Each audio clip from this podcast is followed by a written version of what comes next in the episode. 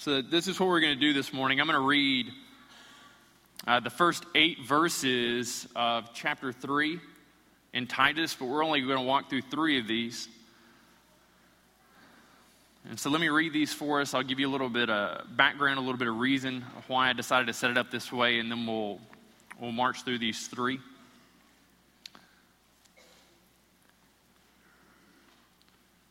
Titus 3, starting in verse 1. He says, Remind them to be submissive to rulers and authorities, to be obedient, to be ready for every good work, to speak evil of no one, to avoid quarreling, to be gentle, to show perfect courtesy toward all people. For we ourselves were once foolish, disobedient, led astray, slaves to various passions and pleasures, passing our days in malice and envy hated by others and hating one another. But when the goodness and loving kindness of God our Savior appeared, He saved us.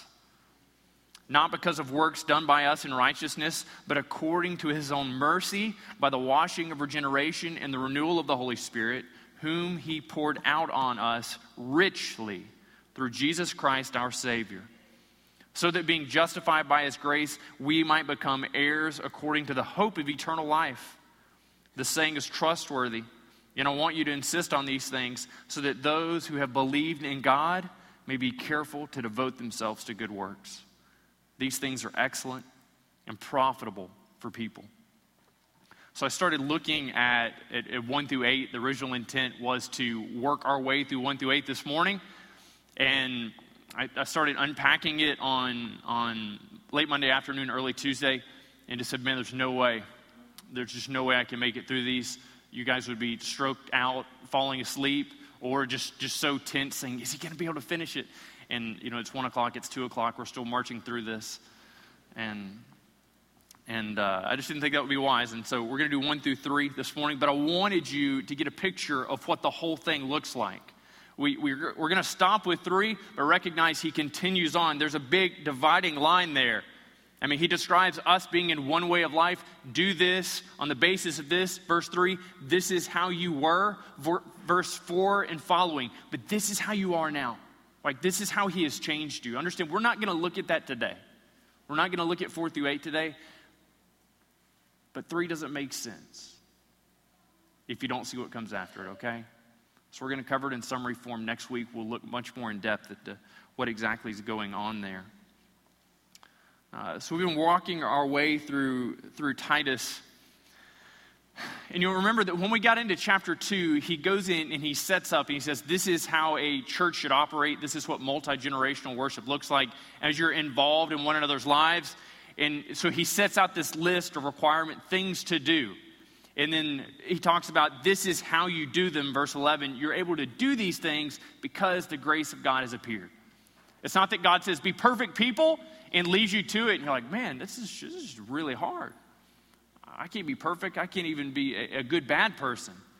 No, you're able to do these things because God's grace has come into you. It has invigorated you. It has made you alive. He has saved you, changed you, transformed you. You are a new creation. Do you get that? Do you get that? He doesn't call you to do something and say, uh, Glenn, go out and do this. go out and do this task. And, and, and Glenn comes up against the task and he says, Well, Matt, I can't bench 10,000 pounds. I'm like, Well, Glenn, that's not my problem. This is the task I've called you to.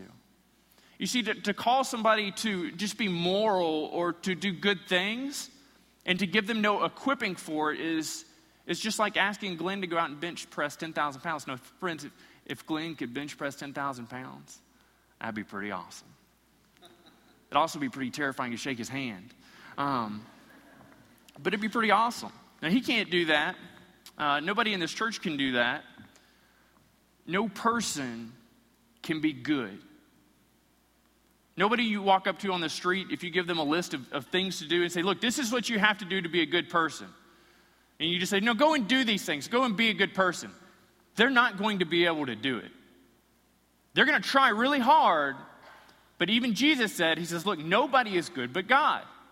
And so we find out you can't do these things. The church can't be healthy. We can't get along. We can't do the right things lest the Spirit of God indwells us. The grace of God has appeared. It enables us to be decidedly different. We have to know that. We have to believe that. We have to know that. The grace of God has appeared. It's enabling, it's enabling us to do things. And it is calling us to do even more difficult things. And that's what we find in this passage. Now, he's been operating inside the church, 1 through 10. This finds us dealing with people in the church who are difficult enough to deal with, right? If you haven't been in church very long, it's, it's difficult enough to deal with people who should know better. At least that's how we characterize the people that are opposed to us.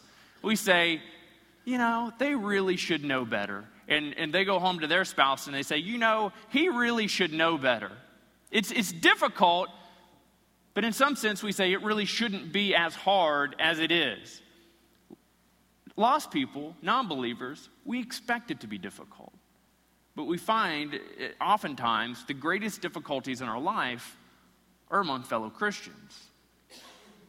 But look, he gets into this and he says that it's not just how you act in the church, it's also how you act out of the church. Verse 3, he says, Remind them to be submissive to rulers and authorities.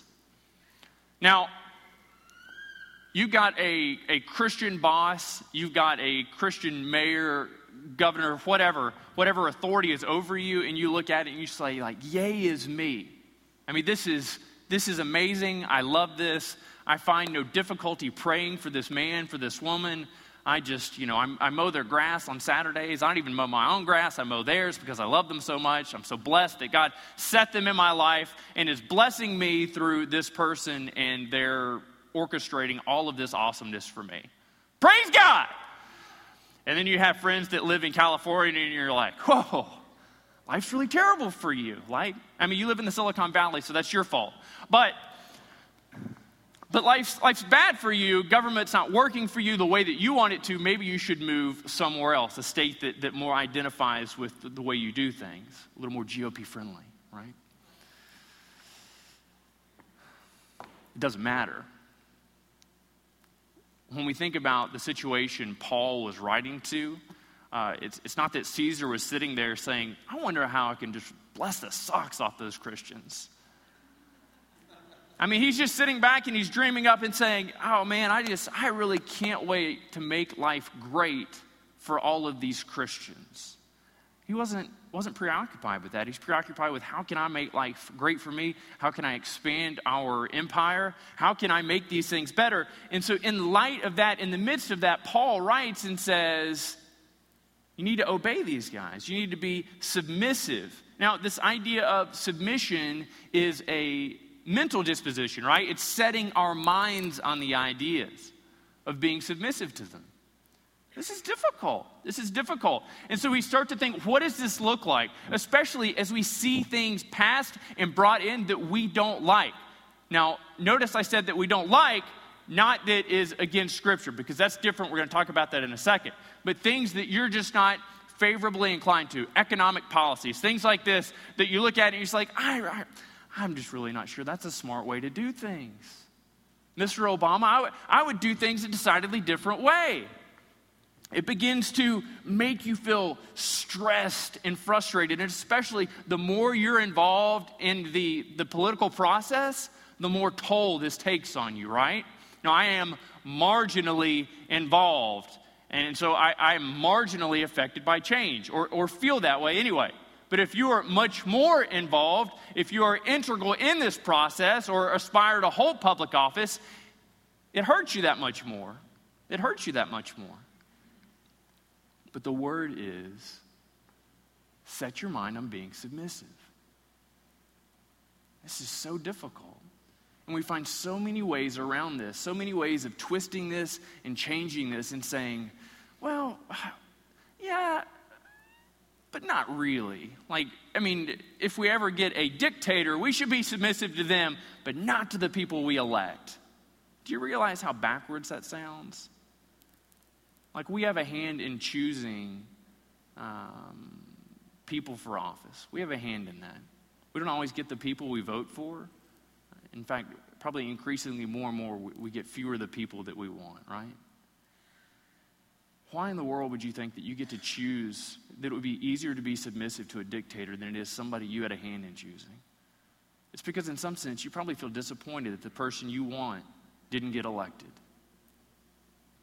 Think back to the election, probably the vast majority of people listening to this, and those of you in here, you voted for Mitt Romney, or you certainly didn't want Obama to be elected. And so Obama gets elected, and you start thinking and you start processing these things. And you set in your mind hardness against him. And I'm not a fan, I don't have a bumper sticker, I don't, I don't have the thing that says O is for change, right? Or whatever it is. But this is what the text calls you to. It's not restricted on, on who our leaders are. The idea is it doesn't matter. The call on you is to be submissive, to set your mind on being ready to submit to those God places. God is sovereign, right? It, it doesn't matter. He is sovereign over all of these things. The call on your life is the very difficult thing for a lot of you is to be submissive to them. Now, I'm, I'm beating this dead horse because for a lot of you, you're sitting there and you're saying, he is just crazy. I mean, he's just, he's, he's spouting crazy all over the place. Would he move off of this verse already? Let me say it one more time. Because I think some of you still aren't getting this. You're like, he, he says submissive, but really what I think he is saying is just last another couple of years. right? like endure. Endure, endure uh, rulers and authorities. No, no.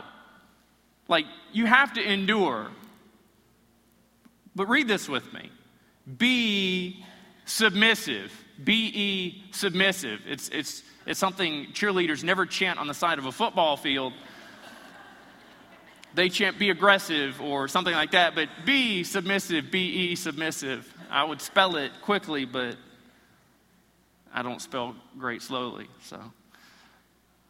But it's difficult. But some of you, maybe you read this and you say, this, well, this is just fantastic, but Matt, what do we do? What do we do when they start enacting laws and policies that, that we just can't follow because they're, they're contrary to the Word of God? Well, I'm glad you asked. Friend, I'm so glad you asked. Flip over to Acts 5.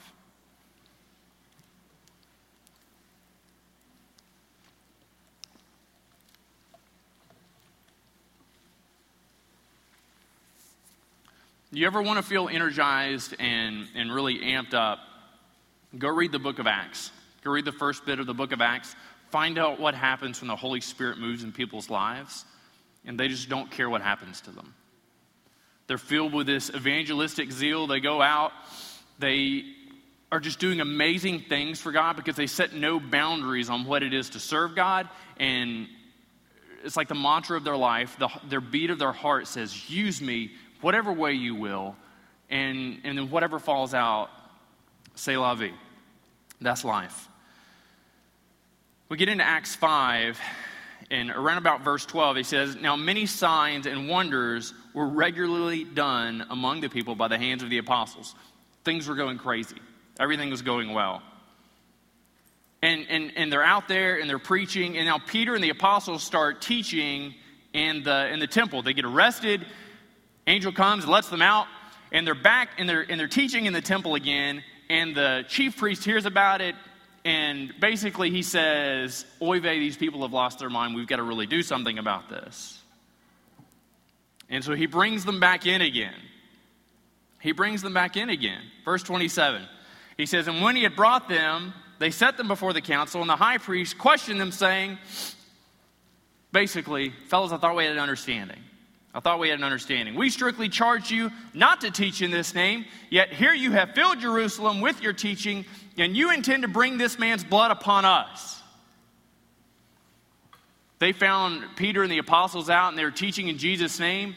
And so he brought them in, he arrested them, he abused them. He said, Look, we're going to let you free. Don't do this again.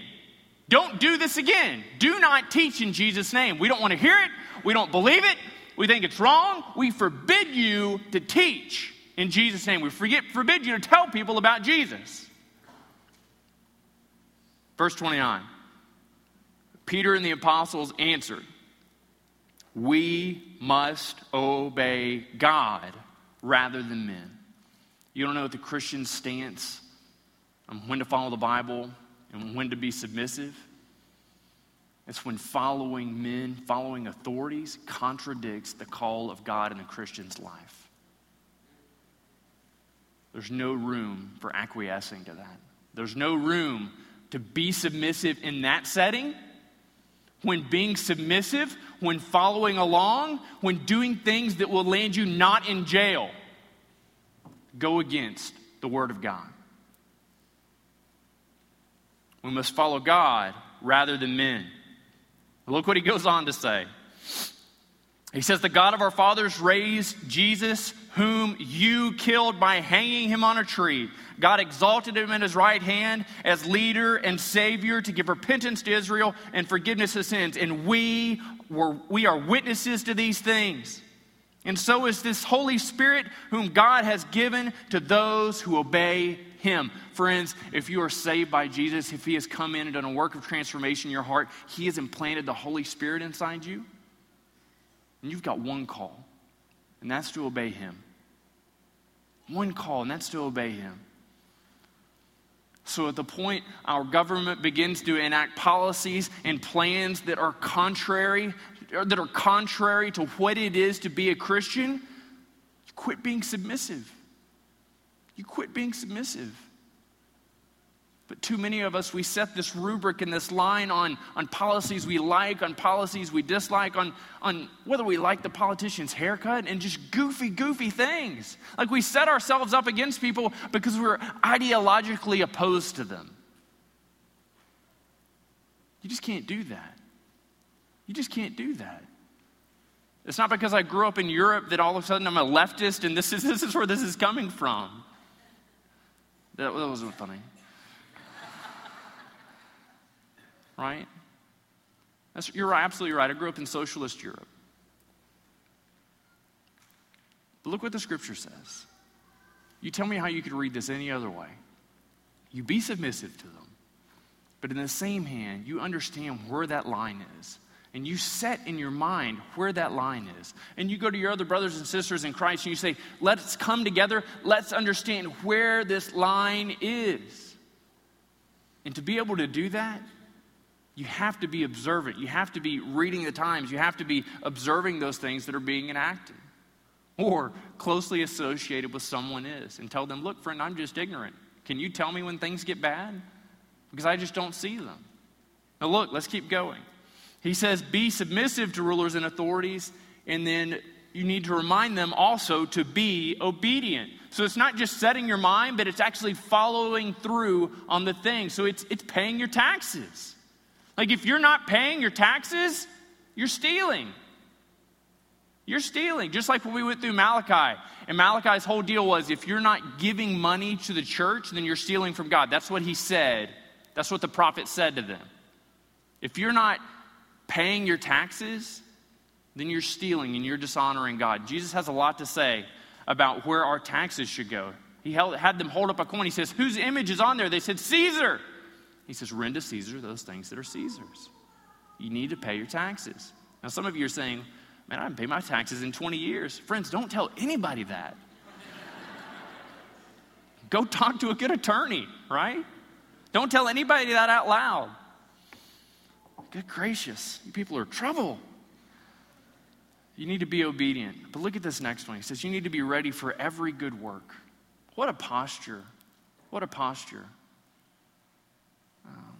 Paul in, in 2 Timothy, when he was writing Timothy, he described what, what the Word of God does and, and how it can be used. And one of the things he said is the Word of God comes along and it prepares us for every good work. One of the ways as a Christian you're prepared, you're made ready for doing good things is by reading the Word and then looking around and saying, What can I do?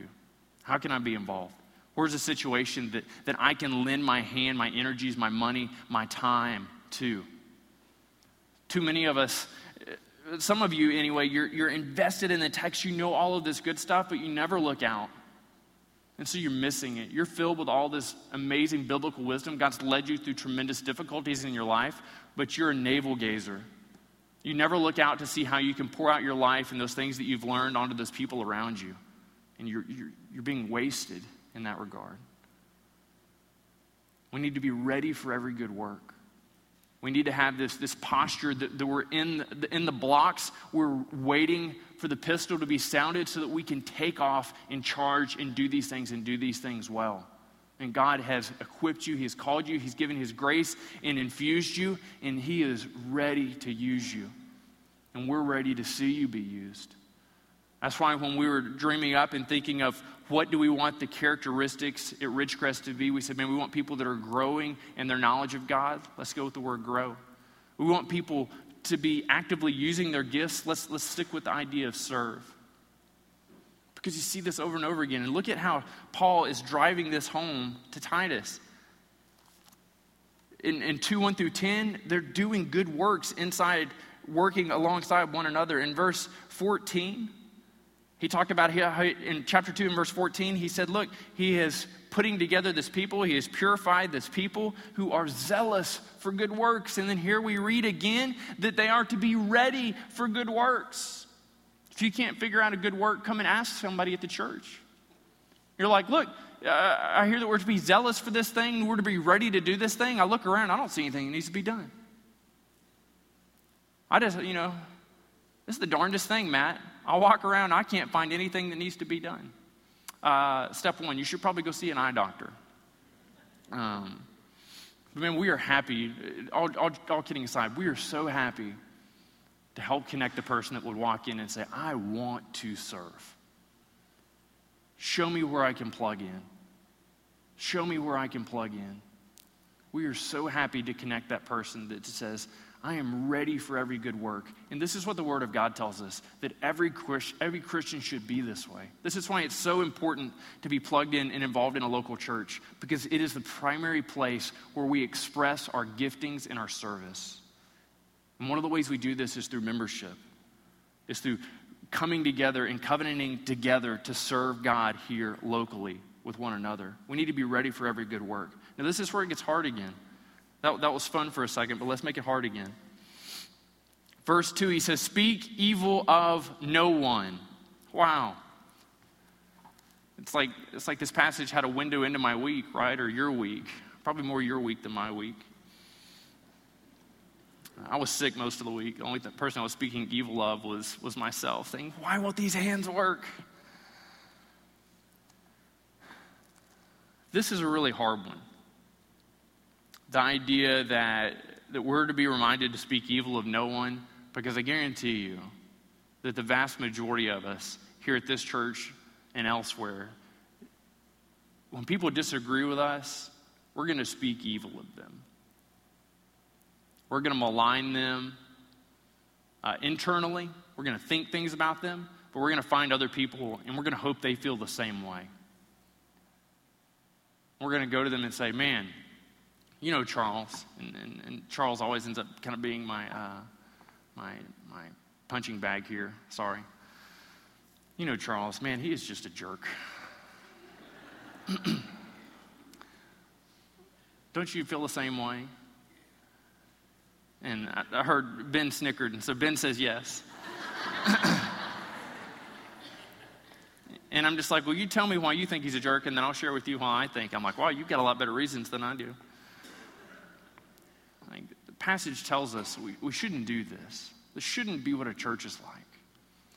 You're going to be disappointed by people in church. It's going to happen. You're going to drop your kids off at the nursery. Uh, the nursery's going to foul up, have a bad day. You're going to come into Sunday school, and somebody's going to have woken up on the wrong side of the bed, or maybe their spouse did, or maybe their car didn't start, and so they're just going to spew all over you. They're going to be ugly to you. Right? This is life. And you just thought those things happened at Walmart. But, th- but this is life. This stuff's going to happen. But how you respond will affect, it will have an effect on them. I mean, even if it doesn't, the call on the Christian is to speak evil of who? Of those people you don't like? Of those rulers and authorities you can't stand? No. He says quite simply, it is of no one. We, there are a couple places we can go for, uh, for motivation on this. Let's go to 1 Peter 2.23. Do you ever want to have an example to, look up to in Scripture? Decent chance you can look to Jesus uh, in almost every one of those things.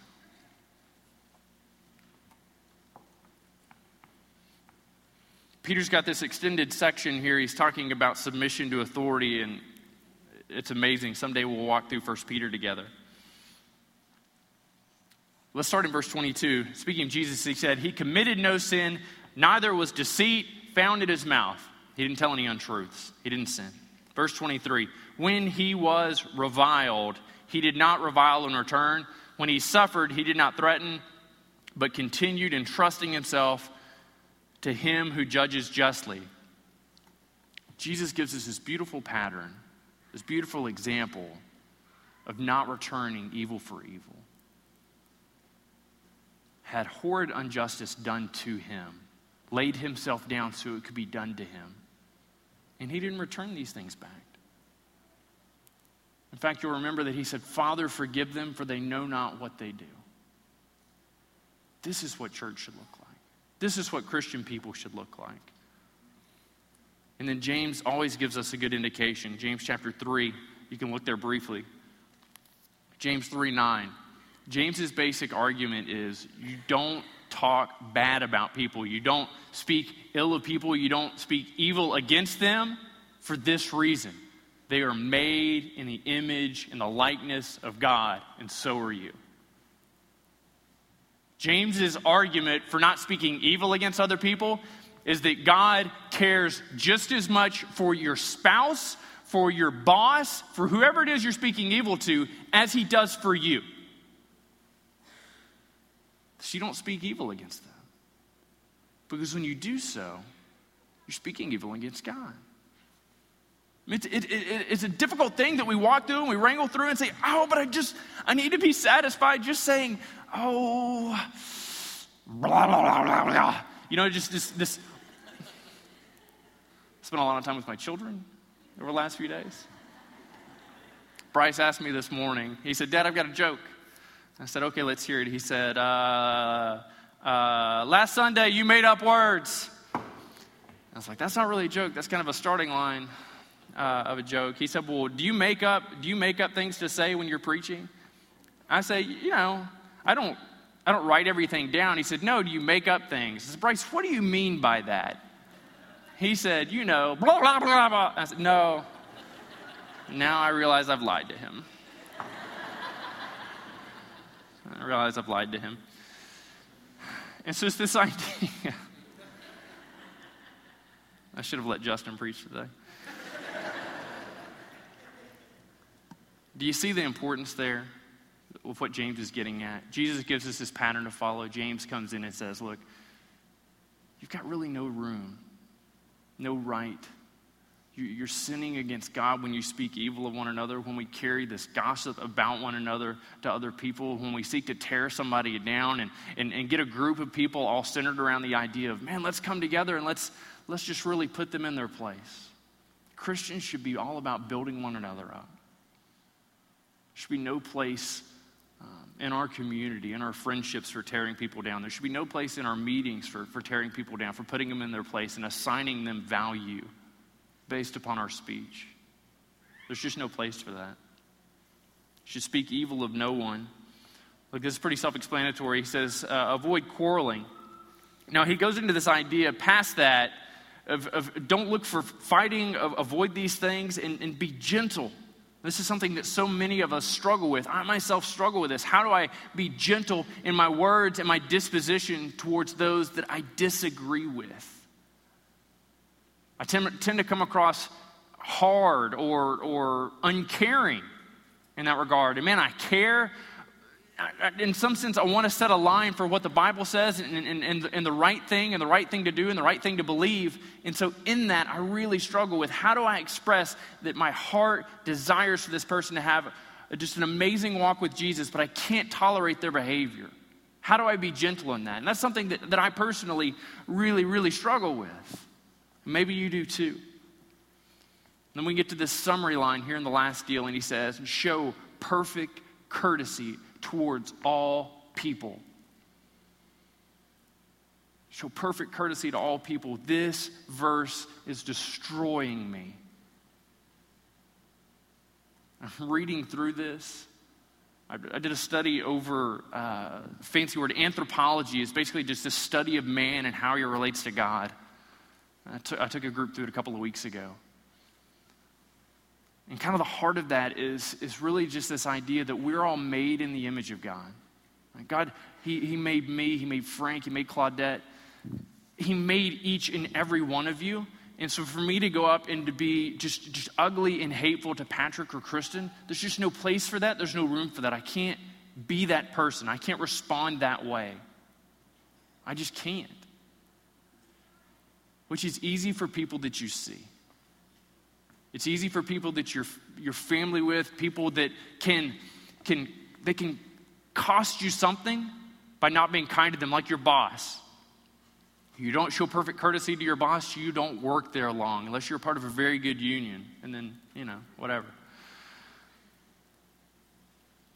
But the passage has this, this total landscape of everybody there. He's not just talking about rulers and authorities anymore, he has expanded it so far beyond that. He says, the, the, the person that you see on the corner, you say, this guy's just a bum. He's just worthless. I've seen him stand there and hold that sign. I see him smoke that cigarette. If he wasn't spending so much money on those cigarettes, he'd be able to get to Texarkana. He'd be able to get down the road. He'd be able to feed that family. Maybe he'd get off his, his backside and get a job. He'd be able to take care of his family. Right? That's, that's kind of where our minds go. That's where our sense of justice goes. We want to see the poor do something for themselves. We want them to quit knocking on our doors. We want them to quit coming to our church. We want them to quit stinking up our hallways. We want them to quit congesting traffic. We want them to quit putting that junk all over my windshield when I come to the curb. This is where this gets hard. This is where this gets tremendously difficult. It is easy, it is easy to be courteous to people when it's going to cost you something not to be. It's like a child being obedient to their parent when their parent's in the room.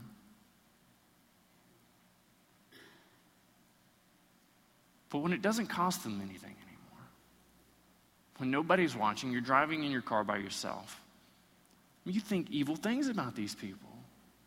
You're not being courteous to them. You're not extending the grace of God that is evident in the gospel, that has been bestowed to you on anybody around you, you're hogging it selfishly, and you're violating this text.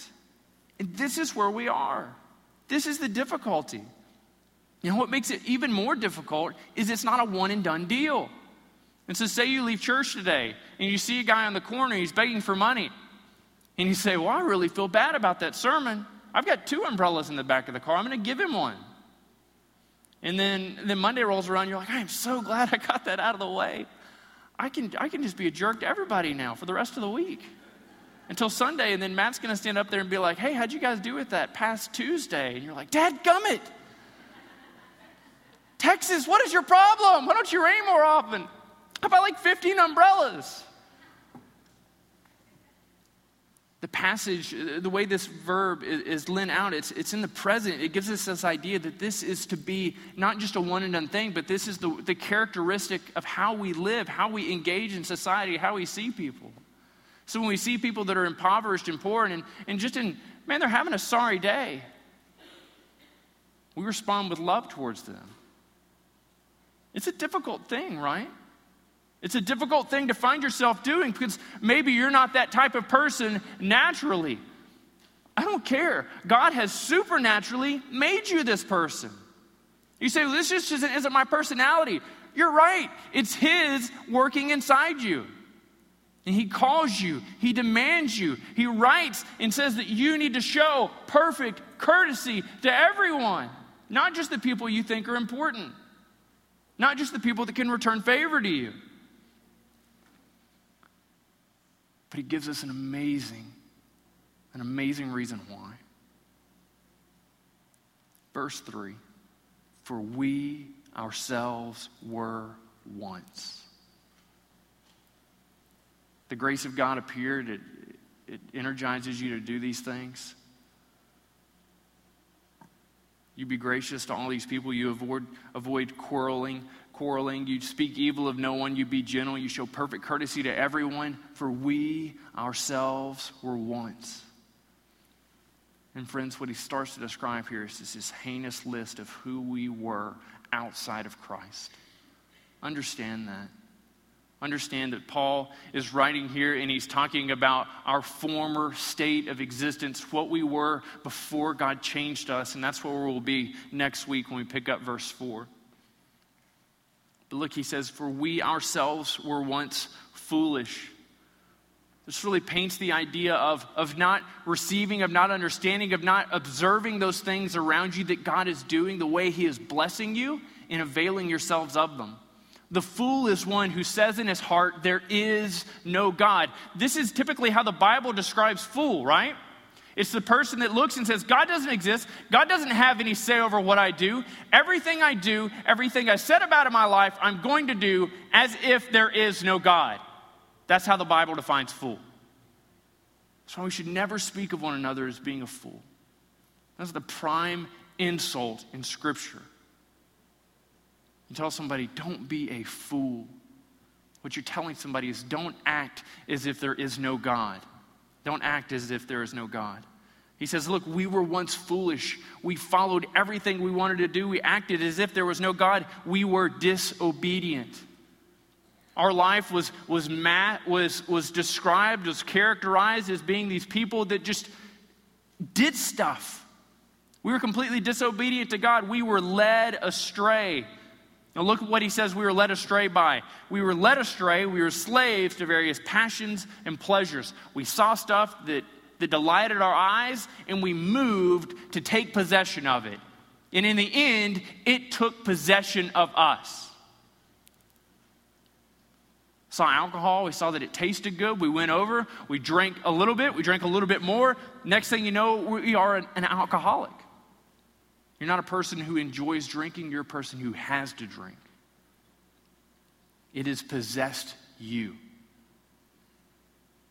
Any pleasure can do this. Any pleasure, any hobby can move from being a delight to something that owns you, something that has ownership over you. And the person who is outside of Christ they are pulled around by all these pleasures, by all of these delights, and they are slaves to them. They are enslaved by their pleasures, by their hobbies, by their passions. They're not a master over these things, but they are being mastered by them. And the great deception is they believe that they've got it all under control. And it could be pornography, it could be alcohol, it could be drugs, it could be internet, it could be work.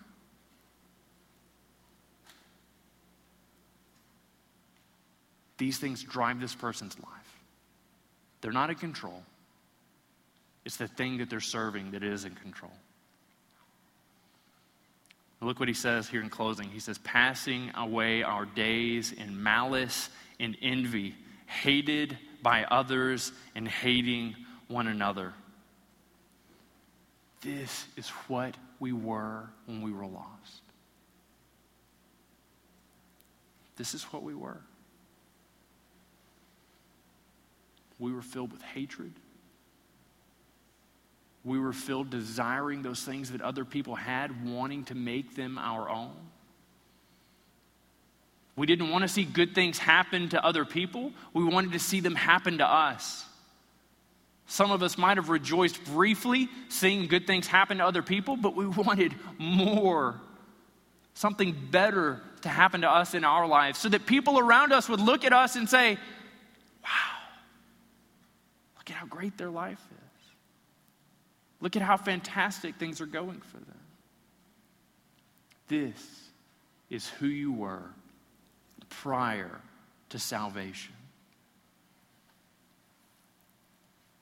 The reason we are called to do these difficult things of being submissive, of being obedient, of being ready for every good work is because God has done these things for us. Recognize that when He came to you, when Jesus came into your heart, when He transformed you, you were a fool. You were busy chasing your tail in circles, completely ignorant to the existence of God. He was quickening your emotions. He was driving you. He was revealing himself to you, but you were a fool. You didn't love him or the things of him. It's not that you're a lovable, lovable puppy sitting in a window and God came in and said, Oh man, I just can't wait to get that little dog and, and pick him up. You were terrible. You were a snake in the middle of molting. Like, I just tried thinking of the most heinous thing I could think of. I hate snakes. Uh, you're, you're, you're a cockroach in a window. Some of you like snakes. I had to switch to cockroaches.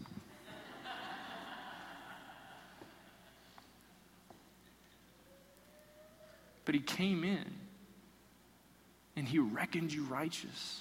He made you lovely. He loved you in Christ. He took the shame, he took the guilt, he took the hate, he took the envy, and he died on a cross to free you from those things. He didn't come in and give you this example and say, buck up, be a man, pull yourself up by your bootstraps. No, he did these things for you. He gave you and made you alive by invigorating you with grace. And he sets us an example and he gives us a task and he calls and he says, Go and be godly in your community because he has reckoned us as such. Do you see the difficult thing for the church? We see this amazing display every week, every time we leave this place, and sometimes in it, of godlessness. It is our landscape, godlessness.